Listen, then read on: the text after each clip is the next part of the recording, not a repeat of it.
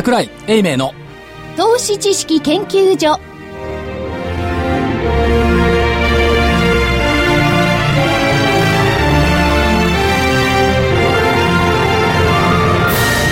皆さんこんにちは。こんにちは。桜井英明の投資知識研究所の時間です。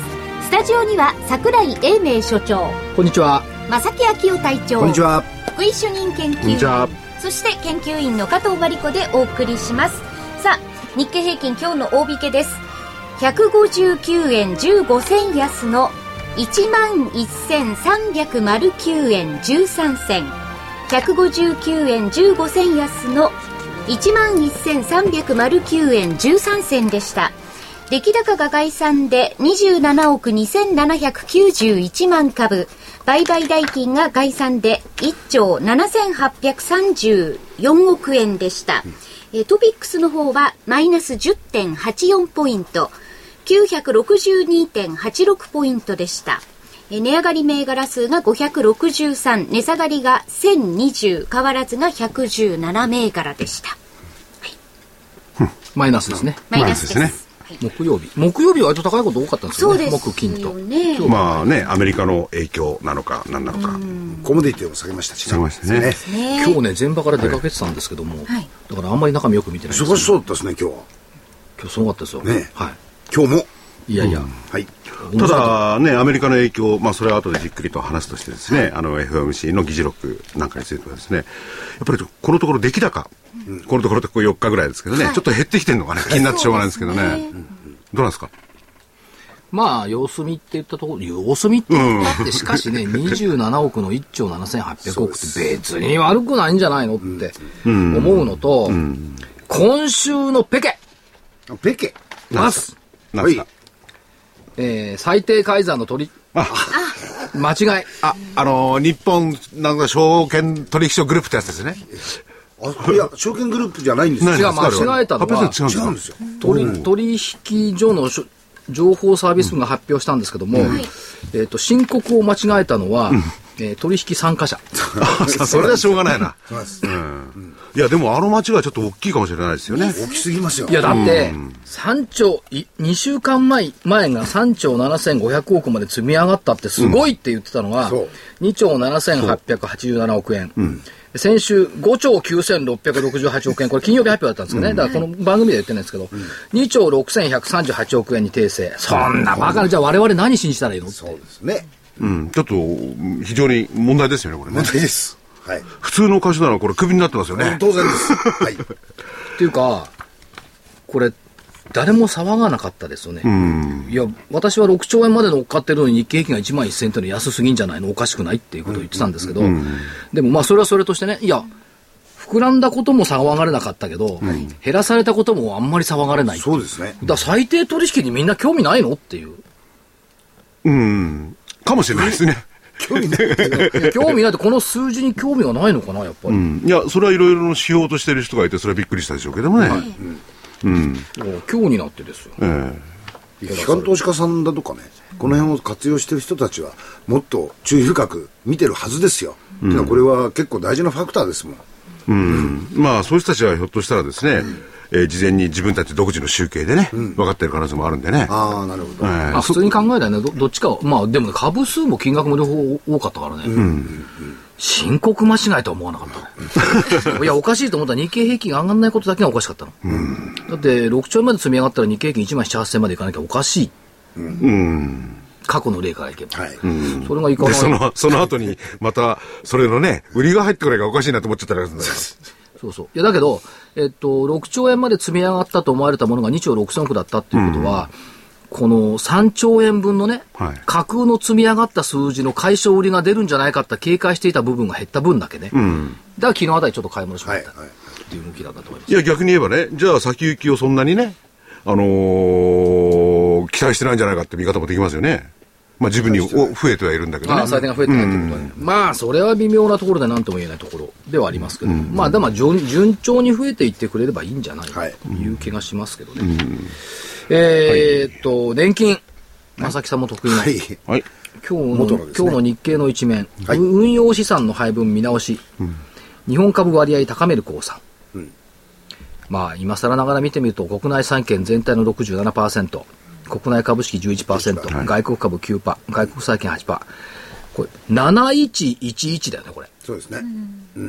昔、5322だったね。ねえー国内債5割、株式2割、あと外国株と外国債券が、んあ国内株3割の3割外国株、外国債券が2割。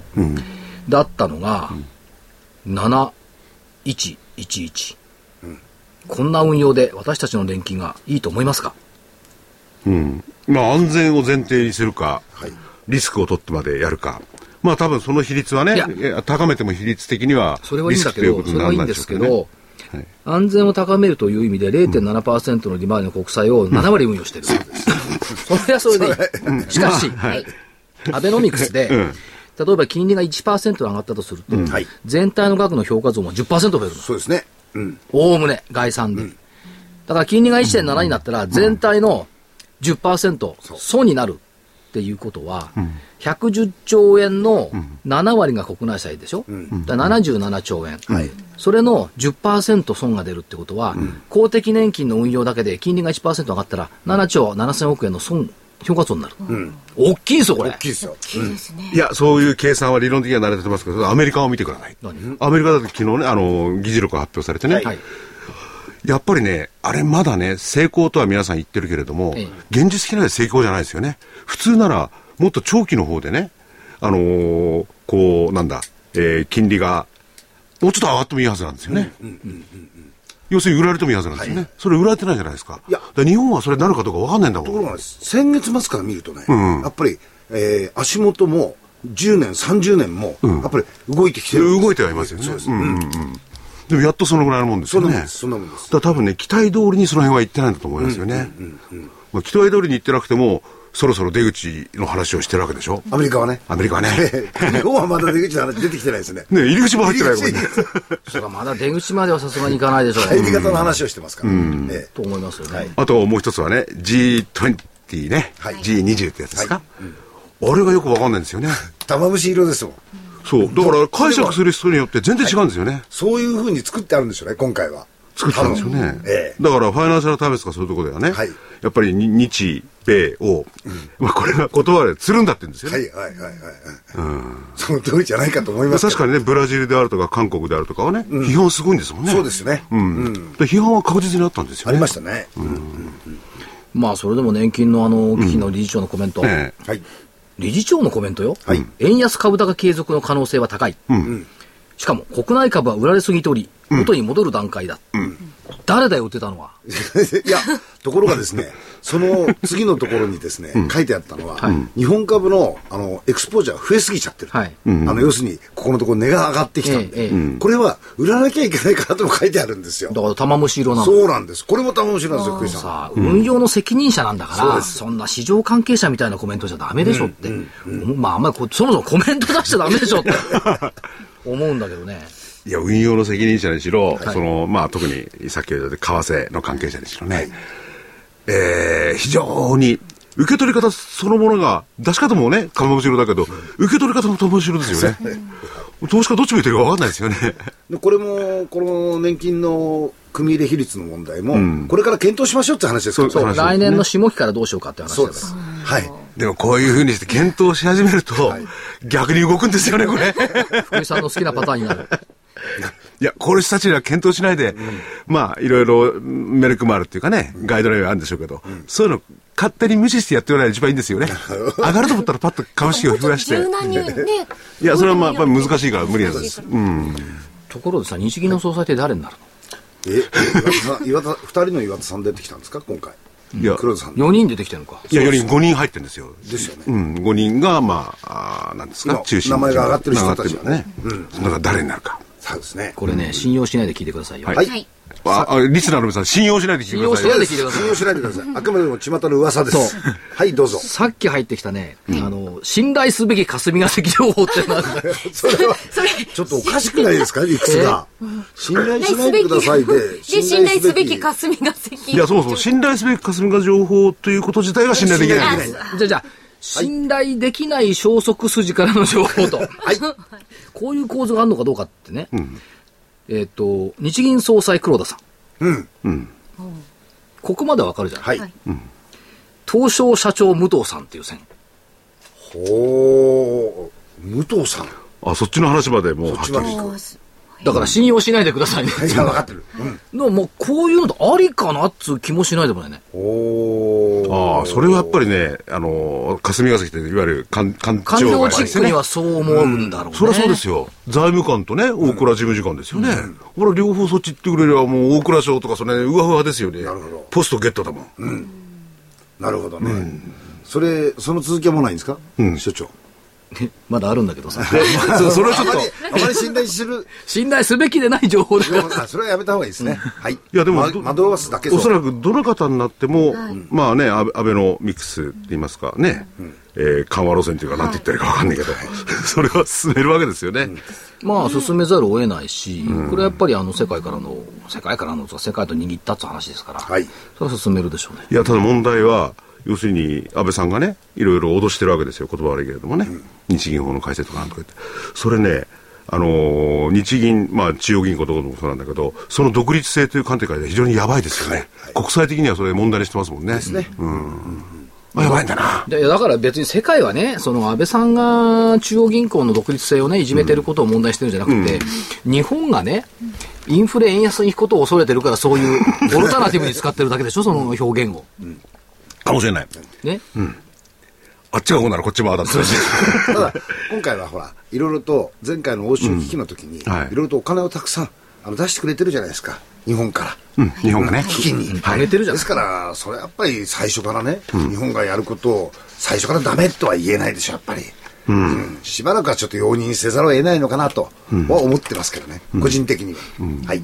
まあそういうわけのわかんない話よりも、はい。やっぱり、あの具体的に来ていただいているゲストの社長さんのお話を僕は今日は聞きたいな。明るいね。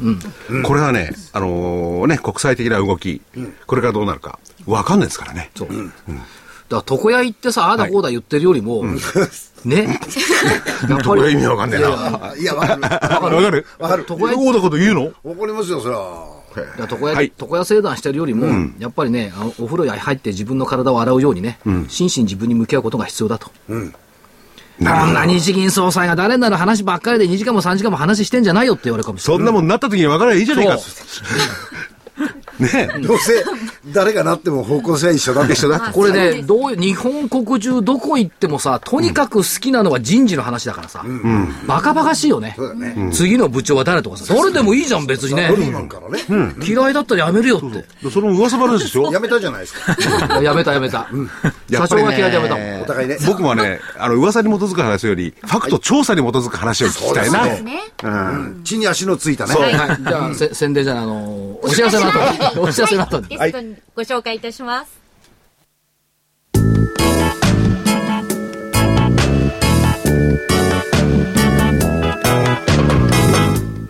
ここでラジオ日経の好評 DVD のお知らせです桜井英明の投資知識研究所 DVD は毎月投資に必要な知識や実際の投資に役立つノウハウをお届けしていますこの DVD は毎月テーマを選び桜井さん自身が実践で学んだ投資に勝てそうなノウハウや内外の投資家の動向さらにアノマリーなどに関しても丁寧に説明しています。桜井英明の投資知識研究所 DVD1 本のお値段は8400円送料500円をいただきます。また徳間書店の大岩川源太さんの投資カレンダー実践塾 DVD も毎月発行しています。来たる月の投資戦略をどうすればいいか。投資カレンダーに基づいて大岩川源太さんが分かりやすく解説します。投資カレンダー実践塾 DVD お値段は1本7350円。送料は500円です。桜井さんの DVD 健太さんの DVD お求めは東京03-3583-8300 03-3583-8300ラジオ日経事業部まで。それではゲストをご紹介します。証券コード6067東証マザーズ上場。株式会社メディアフラッグ。代表取締役社長の福井康夫さんです。こんにちは。よろしくお願いします。こんにちは。よろしくお願いします。えー、メディアフラッグさん、業態としてはどうかっこいい社名ですよ、でもね。ねえ。そうですかね。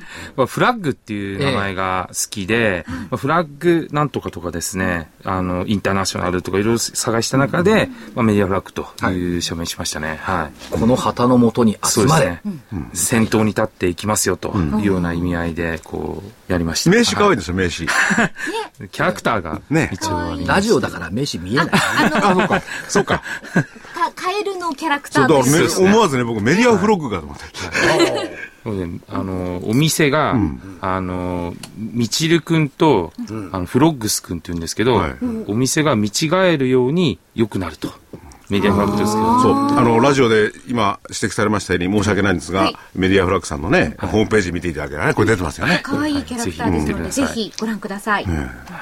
でよく投資家さんの皆さんが考えるのは、うん、覆面調査の会社ですよねっていうことを言われてるんですが、はい、実際はどういう調査をされてるんですか？実際は、まあ、調査自体をするっていうのは、まあ、あの、一つの、あの、ソリューションというかですね、はい、あの、手段に過ぎないんですけども、ええ、まあ、我々、その、いいお店、まあ、いい売り場を作って、で、まあ、消費を活性化してですね、日本を元気にしようというのが、まあ、あの、一番のコンセプトというところになります。これは単純にその、お客さんのふりをして、こう、チェックをするとい。うことっていうのは、まあ、一つのやり方であってですね、ええ。ー、メーカーさんの立場で、営業を、まあ、あの、お店に対して、こう、か営業代行していくっていう仕事もあれば、はいはい、で、調査をした後に、じゃあ本当にどうしたら改善するのか、みたいな、まあ、コンサルみたいな部分だとか、研修だとか、こういったところも今、あのー、企業様には導入をさせていただいているというような形ですね。まあ、その対象、ターゲットっていうのは、どうなんでしょう、まあ、流通業が強いっ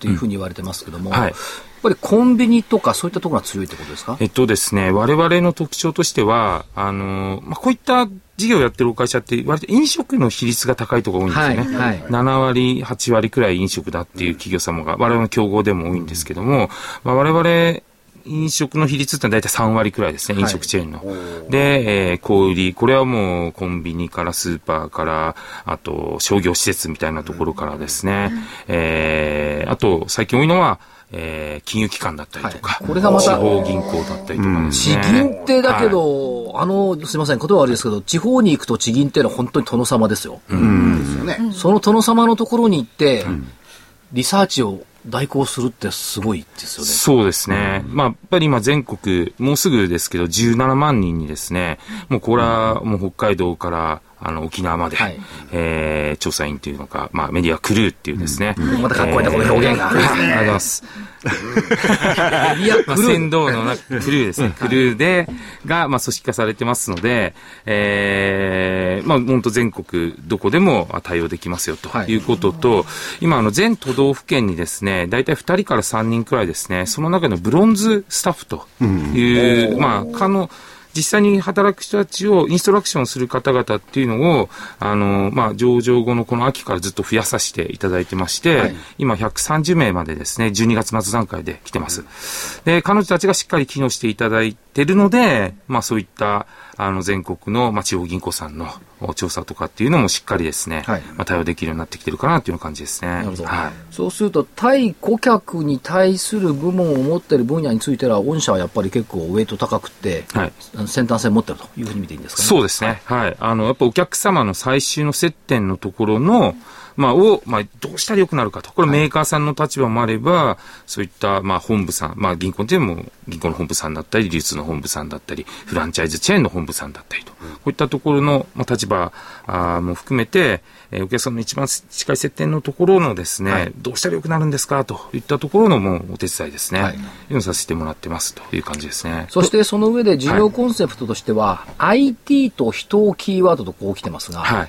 この IT と人ってのはどういうふうに考えてそうですね。人っていうのはさっき申し上げた、まあ、17万人のネットワークというところなんですけど、IT の、まあ、我々マーケットウォッチャーというですね、独自開発した、あの、まあ、ASP でもご提供している、うん、えー、そういった現場の情報をデータベースにする仕組みですね。はい、こういったものを持ってます。で、えー、まあ、これをと、まあ、人のインフラというので、はい、まあ、事業展開してますよというところなんですが、この IT もですね、我々の場合ですと単純なシステムを提供してますよというよりかは、それにじゃあどういうどういう、例えば設問設計だったりとか、はい、どういうチェックをしたら、お店が本当に良くなるのかですね、ここが実はやっぱ着物ノウハウになりますので、やっぱ単純にその、まあ、IT はもう重要視してますし、えー、人を管理するシステムでも相当投資をしてるんですけども、それ以上にそれを、まあ、活用するためのノウハウですね。ここが我々の一番大きなところですね。はい。例えばね、この番組を聞いてらっしゃるリスナーの皆さんなんていうのは、それぞれ企業がある、はい、だと思うんですよね。はい、あ、ありますよね、うん。そんなのは、その企業が考えてやることじゃないかと思ってると思うんですよ。はいはいはい、で、そこに入っていけるのは何なのか、あるいはそういう企業が、そういうところはどんどんメディアフラックさんみたいなところに投げてるのか、そういう職務をね、はい。はい、どうなんでしょうかね。あの、我々、例えば地方銀行さんなんかもですね、うん、あの、もともとは、あの、自社でやってたりだとか、なんですが、まあ、一つはですね、この完全コスト代効果の視点で、うん、まあ、全国に人を配置して、うん、なるだけそのお店に近い人を我々派遣させていただくような仕組みになってますので、うん、やっぱりトータルの交通費だとかいろんなコストを考えると、まあ、あの、そんな変わんないんじゃないか。もしくは、メディアファックにお願いした方が安いんじゃないか。うん、で、なおかつ、お客様としての純粋な意見ですね。うん、こういったものが、あのー、まあ、年に1回なり2回なり、あの、拾っていこうというような意識っていうのは非常に高いですので、あの、今まで内製化していたお会社が、逆にそのアウトソーシングに切り替え、我々のような切り替えるっていう企業は、企業様はですね、非常に多いです。はい。で、もう一つはね、それとの関連で、はい、えー、それ中の質問を先にしなきゃあったんですけども、はい、ね、あの、企業っていうのは、あの、そんなにその調査とかそういうのを重んじるのかどうかってことなんですけどね。うん、まあ、調査っていうと、なんて言うんでしょうね、まあ、一つのデータみたいなイメージだと思うんですけど、うん。うん、僕らがやってる調査っていうのは、ね、結局その現場の、例えばですね、まあ、よくするための、まあ、手法の一つですよね。うん、なので、まあ、例えば研修をその後実施したりだとか、うん、えー、あと例えば人事評価にそれを使いましょうだとかですね。あと、まあ、例えば、良かったよく居酒屋のチェーンさんなんかでもよくやるんですけども、良、かったお店を表彰しようだとかですね。あと、すぐ現場で頑張ってる人を発見しよう、発掘しようとかですね。こんなようなイメージで使うケースって非常に多いですこれ、今日たまたま、たまたまあの、ある居酒屋チェーン、はい、アスラポートダイニングの系列の居酒屋チェーンの表彰式、はい、全国表彰式行ってきたんですけど、モチベーション変わりますよね。ねああいう表彰と自,、自社店舗の宣伝と。で、ねはい、一番人気のあるスタッフさんとかね。うん、何千人もいるのに。あ、人気があるってのは困りますよね。はい、要するに売り上げだけじゃないわけですからね。いや、売り上げもちろん兼ねて兼ねて。兼ねてね。必ず調査の中では、あ今回の調査で非常に輝いてたスタッフ誰ですか？みたいなこういうのを聞くわけですよね。で、そういう人たちを、まあ点、点数じゃないですけどね、そういう名前上がった人たちの中からそういった社内の表彰に使ったりだとかということで、やっぱりそのお店さんとしても最初は本部がなんかチェックして入ってるみたいなのがだんだんだんだん変わってきて、その今回の次のミステリーショッパー調査で、あの、頑張って、あの、認めてもらおうとかですね、やっぱり売上利益だけで判断できないお店の良さみたいなものを、こう、発掘していこうみたいな、そんなツールになってますね。なるほど。はい、でも頑張りますとかね。そうですね。はい、その通りです。だから今お話聞いてるとね、単に調査だけじゃなくて、社内のね、まあ人事に関わるようなことまで、まあ調べたりなんかしてくれて、客観的な立場からね。そう、本当にこの、市場っていうのは、結構広いですよね。広いですね。広いですし、顧客接点のある、あの、業種業態であれば、本当に、ありとあらゆる、あの、ところがお客様になりますので、あの、顧客の層っていうのは広いですから、まあ我々、上場したとはいえ、まだまだ認知度というか、もっともっと拡大してですね、あと新しいお客さんに、あの、サービスをに、あの、確認していただきたいなというふうに思ってますね。あともう、あ、あともう一つはね、その、はい、まあ調査の方なん調査するにしろ何にしろ、質問項目から何か考えるわけですよね。はい、あれはその、聞くところによると、調査っていうのは非常に難しいらしいですよ。専門知識がないとできないらしいですね。はい。はい、そういうスタッフもちゃんと抱えてらっしゃるわけですそうですね。約、まあ、100名の正社員のうち、えー、まあ20名か30名くらいはそういったあのコンサルタンティングができる人間なんですけど、まあここもですね、我々もまあ事業を開始してまあ、実は一昨日設立記念日で丸9年なんですけど、まあ、この4、5年ですね、ノウハウが蓄積してきて、ありとあらゆる業種業態にまあ答えられるようになってきてますよというところは大きいですね。去年だとですね、調査だとやっぱり8万件弱くらいですかね、全国もいろんな業態やった。その、その全部やった8万件の中から、どのお店が一番顧客満足高かったかみたいな、メディアフラッグ CS アワードみたいなものもですね、実は、あの、来、今月中に実は発表する予定でして、そういったものも取り取り組みさせてもらってます。創業の時は大変で、丸山町の奥の方の一室で創業して、毎日帰るのが結構大変だった。全国聞い丸山町って言いますね。丸山町。あのね、渋谷のね、ラブホテルってやつがあってね。その隅の方にあって、やっぱり結構ね、通勤、大晦日なんか、寂しいな、みたいな。いや、僕はねあ、あっち方面渋谷へ行きますけど、行ったことないもんな。まあ、もう今も、こっちの渋谷警察のこっちの方が大きなビルになってますから、ね。こっちの方だな、わかんない、ところでね、そういう、はい、まあ、どちらかといえば、昔からあるかもしれないけど、はい、こう組織的にの調査であるとか、はい、えー、なんですかね、スタッフを抱えてこうやるっていうのは、うんえー、他の会社も結構出てきてるんですか？同じような会社ってそうですね。あのー、まあ、おっしゃるように昔からありますね、うん、こういう仕事って。あと、反、店頭におけるメーカーさんの立場の反則のお手伝いっていうところも全く一緒なんですけど、まあ、我々、僕は IT を使うフル活用してますよというところと、やっぱり競合まあ、決して参入消費が高いかっていうわけではないんですけども、僕らの、例えば私、セブンイレブン出身だったりとか、うん、100人いる正社員の半分以上が流通業、飲食業出身だったりとか、まあ、こういう本当に現場をよく知ってる人間が、こういうサービスやってる会社っていうのはやっぱりないですね。なので、メディアフラッグっていうのは、やっぱり社長筆頭に、やっぱ現場のことよく分かってるねと、こういう考え方の方が、本当に改善につながるんじゃないのというご評価は、今のところいただけてるかなと思ってます。はい、とにかくあの渋谷の本社行くとね、あの人の出入りが激しくて、忙しい会社って言うんですよ。活気がある。活気ある。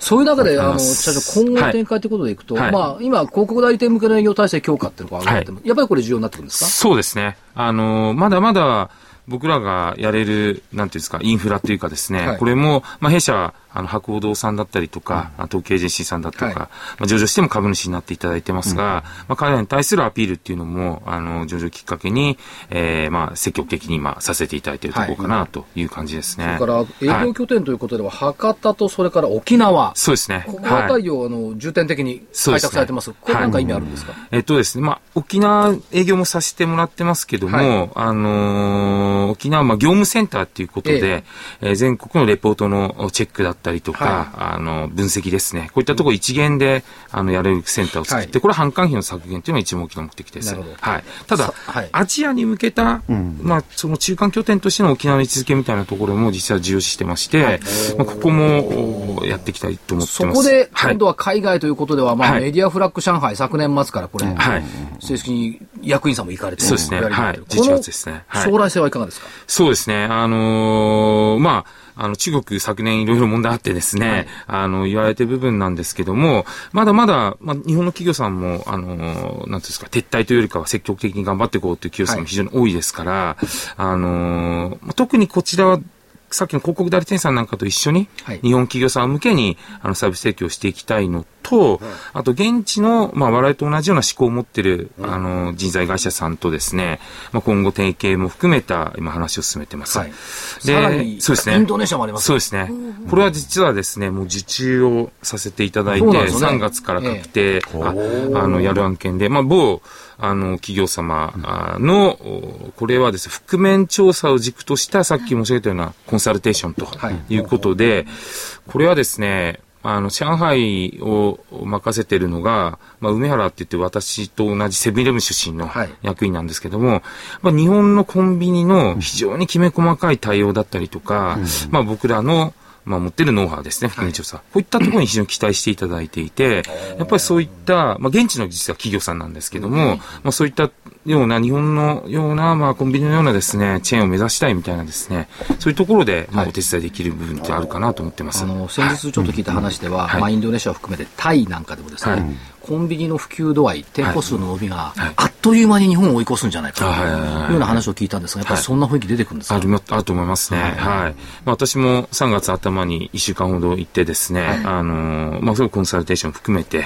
対応してきますけども、やっぱりつ、あと、伸びていくでしょうし、日本のやり方とか、その細かいこのノウハウっていうのが、を求められてるような雰囲気と非常に大きくて、まあ、そこの意味でも、あのーぜひぜひ、まあ、日本におけるその、すコンテンツっていうかですね、こういったものをアピールしていきたいなと思ってます。もともとコンビニっていうのは、その内需の最たるものみたいなものだったじゃないですか。はいはいだから内需のグローバル化っていう言葉最近言われてるでしょ？はいはいはい内需のグローバル化を、こう、は背面、横から後ろからこう、支えてるっていうイメージありますよね。そうですね。ねまさにそんなような形だとだからね、こっちからあっちへ行く企業もこれからもね、まあ、円安とはいえ多いでしょうし、はい。それは現地の情報がわかんないんでね、はい。はいやっぱ調査とかそういうのもあるでしょうし、そうですね。はい。あるいはね、あのー仕事のね、メインのところの一つが、そのサービスの、なんていうんですか、あのーコンサルタントなんかをしてるわけですよね。どういうサービスがいいですよ、はいはい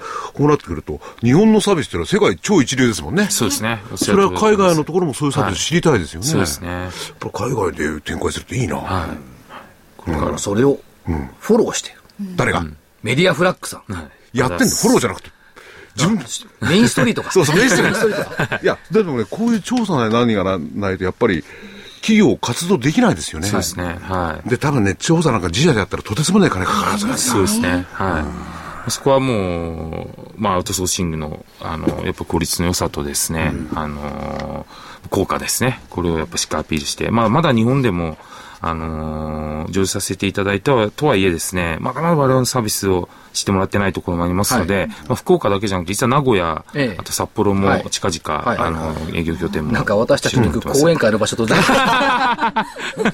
本当ですいや、僕はあの、個人的興味で知りたいのは、はい国際的とアメリカとかね、はい。ヨーロッパに同じような業種ってあるんですか？あーありますね。もともとやっぱアメリカの部分ですので、特にアメリカのファーストフードチェーンのサービスマニュアルチェックみたいなところから発祥はしてますが、まあでも、そじゃあ日本の、本あの本質的なこの、まあおもてなしの価値みたいな部分が、ひょっとしたら、まあ今度逆輸入で、わかんないですよ、セブンイレブンが、あの、アメリカのセブンイレブンの本体をしたようなことが、まああってもいいんじゃないかなというふうには思ってます。はい。日本のサービスは超一流ですからね。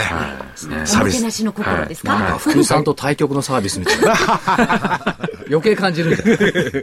社長、最後に、はいあの、将来的にどういうのを目指してるんですか？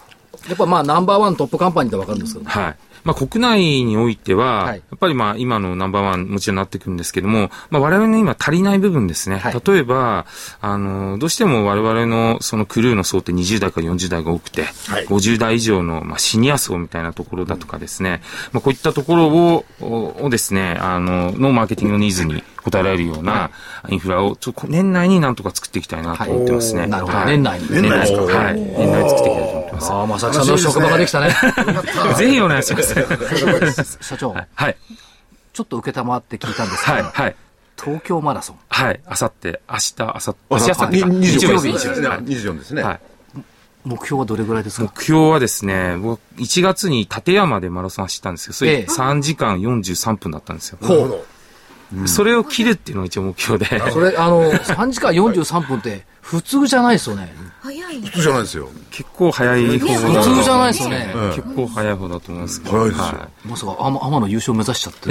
いやいや、絶対それはないですけども、まあ、あのでマラソン好きで、ええ去年から始めてるんですけど、はい今度6回目ですね。もうそんなにで僕はい、そうなんですよ。まあ、と東京は初めて。東京初めてです。東京初めて6回はい、そうですね。どこが楽しいのかよくわかんないですけど、まあ楽しいですよね。いや、だからそこでね、マラソンしながら、はいろいろ会社の将来を考えてるんですよ。他に、他に考えることないですもんね。そうですね。こう無心になれるからってそうですね皆さんおっしゃいますよね。はいはい走る方は。そうですね頑張ってください。はい、頑張って頑ますね張ります。はいじゃあ記録をはい記録破れるしように更新できるように。はい。はいはい。マラソンの頑張ります記録2時間切れとかなんとか大それたこと言われたとかですよ。それ、それオリンピック行っちゃうでしょ、間違いなく。あの、最先端で2時間8分とか9分とか言ってやってなか った。それすごい大大それこと言わないとこがいい。そうです。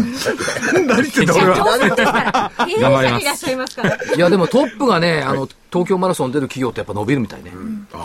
変な、変な言い方するけど、変な言い方するけど。は他にもいらっしゃいましたね。い。いや、っぱりスポーツをやられてる方って明るいしね。そです。そうういうな社内の雰囲気にもね、影響するんでね。心身ともに健康な方がね、いらっしゃいました。しっかり頑張ります。頑張ってください。はい。ありが頑張ってください。とうございます。え本日のゲストは、証券コード6067東証マザーズ上場株式会社メディアフラッグ代表取締役社長の福井康夫さんでした。ありがとうございましたどうもありがとうございました。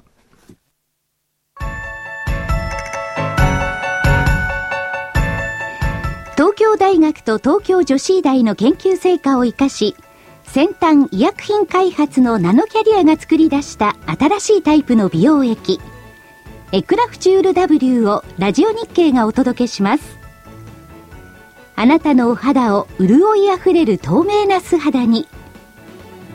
ナノキャリアの美容液エクラフチュール W はこれまでの美容液とはブライトニング成分のお肌へのとどまり方が違います。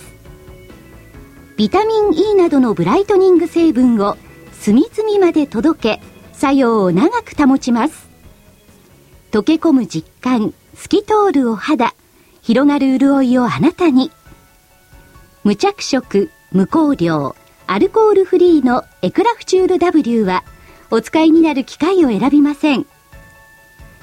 エクラフチュール W のお値段は13,650円。送料代引き手数料は500円です。お求めは03-3583-8300 03-3583-8300ラジオ日経事業部まで。なお8日間以内の未開封商品のご返品には応じます。返品費用はお客様のご負担とさせていただきます。それではスケジュールからお願いいたします。はい、い。や、あまりに美味しいポップコーンを。そう。じゃないですよ。喉をちょっとあ潤したんですね。喉ね。はい。えーっと、来週月曜日。1月の企業向けサービス指数。はい。あんまり大したことない。アメリカは国際入札の週です。2年国際入札、5年国際入札、7年国際入札とあります。えー中国の HSBC の製造業 PMI。これどうなんだろうな。世界最大の携帯電話見本市。モバイルワールドコングレス。バルセロナで開催されますが、ちょっと携帯電話話題になるのかな。はい26日火曜日、ケースシーラー、住宅指数。これもあんまり話題にならなくなってきたね、最近ね、アメリカもね。はい今日ちょっと気になったのはね、どうなんでしょう今日住宅着住宅数あんま工り数字が出てましたからね。うん。あれは気にな、私は気になってました。ちょっとねはい。よくないですね。よくなったです。よくないです。はい。よくないです。あとは、消費者信頼監視数。27日水曜日、1月商業販売。アメリカは耐久財受注。中古住宅販売の仮契約。28日木曜日、2月の最終日。鉱工業生産。自動車生産。はいアメリカ10、12月の GDP 改定値。野村の日本株投信のはい設定日。はい。あ、28日。イレギュラーですね、今回は。これね、分かった。いつも夏場だったじゃないですかなんでか分かった。わかった。何ですか？過去3年間はね、7月とか8月とか9月に設定してたの。大体4、5ヶ月で20%上昇したの。はい。今回は、2月に設定すると、20%上昇、4、5ヶ月してすると、7、8月に強制償還になるじゃない。なります。この計算でいきゃよ。じゃあ来、もうもう一回できるもう一回できる。やっぱり。多分、そうじゃないかな。僕が営業企画やってたらそう思う。私もそう思いました。普通そう思うでしょ。はい。なそれだと思う。はい。相場感じゃないと思うな。はい。えー、1日金曜日有効求人倍率。失業率か。消費者物価。アメリカ ISM 製造業。新車販売。えーっと、アメリカの歳出削減の延期の、延期の期限。はい。中国2月の PMI と韓国お休み。ということで、先週の見通しは下限10922円。はい上限1万2000円でそのエリアに入った。入りました。はい、来週の見通しは、はい下限1万1000飛び55円。25日移動平均。はい。上限1万2000円。心理的節目。上は変わらない変わらない。ですね、まあ予選でしょ、月足。いや、でもね、これ25日からの予定をね、言ってますけれど、はいやっぱり23とか24とか安倍さんがね、帰ってきた時の日銀人事。あるいはその前のね、はいあの、オバマさんとのね、会談中身。だってそれ来週だもん。あ、今週だもん。うん、今週。うん。その辺で来週引っ張っちゃいますよね、でもねいう。ところでしょうかね。まあでもね、需給がそんなに悪いわけでもないし、大体2月はね、調整だ、調整だって1月の頃みんな言ってたのよ。はい。そう。節分天井とも言ってましたね。節分店長ないって言ったじゃない、2月の3日日曜日なんだからさ。言ってました。節分。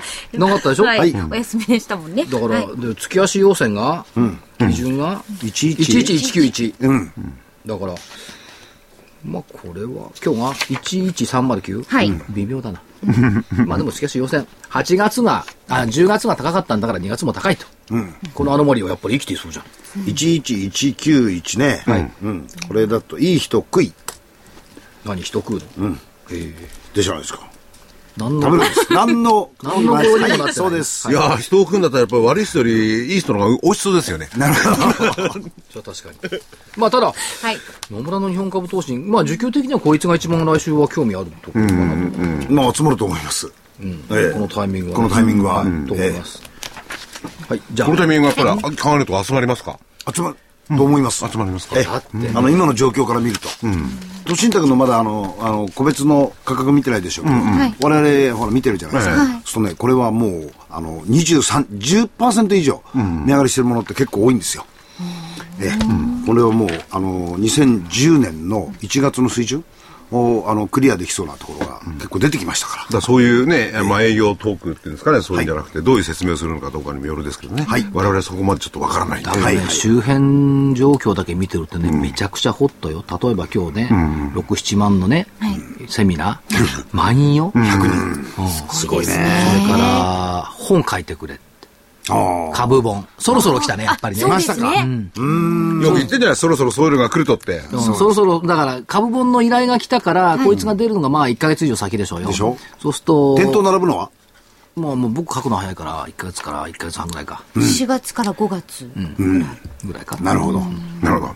まだだけど、所長のだけだったら大丈夫ですよね。これが何人も書いてですね。ずらーっと並ぶようになるとゃうと、え福井さんの好きな、もう近いよっていう季節ほら、並んだようになる。と思いますけど。ねはい。FX なんかもね。それはそれとして、そういうあったかい心ですから、はいやっぱり、宣伝をお知らせをお知らせを。はい。ぜひ皆様方の投資にお役立ていただきたいはい DVD をごと CD をご紹介させていただきます。え本日発売、2月21日木曜日発売です。馬淵春吉さん、そして桜井所長の外国人投資家はこう動く。先回りはこうしろ。こちら DVD になります。内容1時間くらいになりまして、価格が8400円、送料は500円です。まあよくあの、外国人投資家の行動を知り尽くした馬淵さん。そして、まあ国内の個人投資家を知り尽くした桜井所長の。はい。まあ私、DVD どっちかというと聞き手ですけどね。はい。いやでもね、馬淵さん本当に、えーアメリカに留学されてたりなんかしてね、あの、詳しいんですよ。で、外国人投資家の本当の姿、あるいは、まあ、その、動く先はですね、やっぱり知り合いからじゃないとわからないと。やっぱね、マサチューセッツはじめとして彼のその長いアメリカ遍歴の中にいる友達、はい。これはやっぱ確かですよ。そうです。外から見ると違ってインナーから見た方がやっぱりいいそうすいい情報ですよ。で、そういうやっぱりね、あの、新聞とかそういうのも確かに出てますけれども、はいやっぱりそういうところで明かさないケースも多くてね、実際に知っていってる友達だけにしか話さない。まあそういうお話もお交えていただいて、えー所長に聞いてもらってですね。で、そうだったら、じゃあ、あー先回り、我々はどう動けばいいのか、ということも、馬淵さんにですね、お話ししていただいてる。本当にこれはね、まさに今買うべき DVD ですね。馬淵さんって、あの、大変こう、わかりやすいお話の仕方ですよね。ソフトでソフトなね。本当にソフトな。理解しやすいっていうんですかね、スーッと入ってくるようにお話ししてくださいますね。理学部数学科だから、理路整然と頭に入ってくるの。はいっていうか、物事が筋道だって論理だってるもんね。そう僕みたく情緒的じゃないけど あ違う、やっぱり違う。同じ会社にいらっしゃったけど違う。いや、それでね、非常に時々ね、ジョークを言うんですけどね。あそうですこのジョークがねソフトなんですよ。ジョークまで。本人は親父ギャグって言ってたんですそうですね。うんね、でも本当にね、はい。あのー外国人投資家の動向、まあ、ほん外国人投資家の本当の姿、はい。この DVD でぜひね、分かっていただいて、先回りをしていただいて、はい。福井さんの大好きな先まで。先回はいりね。。馬淵春吉桜井英明の個人、あ、外国人投資家はこう動く。先回りはこうしろ。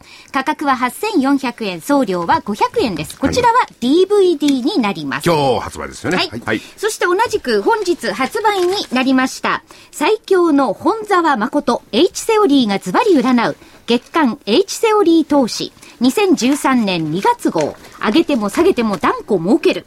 調整局面でもリターンゲット。株、商品を大胆提示。こちらは CD になりますね。ですね価格が7350円、送料は500円になります。本沢さんのね、H セオリーってこれ、私が名前つけたんですが、H レシオとかなんか非常に難しいんですよ。まあ基本的にはそのチャートなんですけどね、その数値を入れていろいろ導き出してきて、それ、えー銘柄だけで、株の銘柄だけで商品なんかにもね、えーいろいろ利用できるんで、その中から、えー下がっても儲けられる。はい。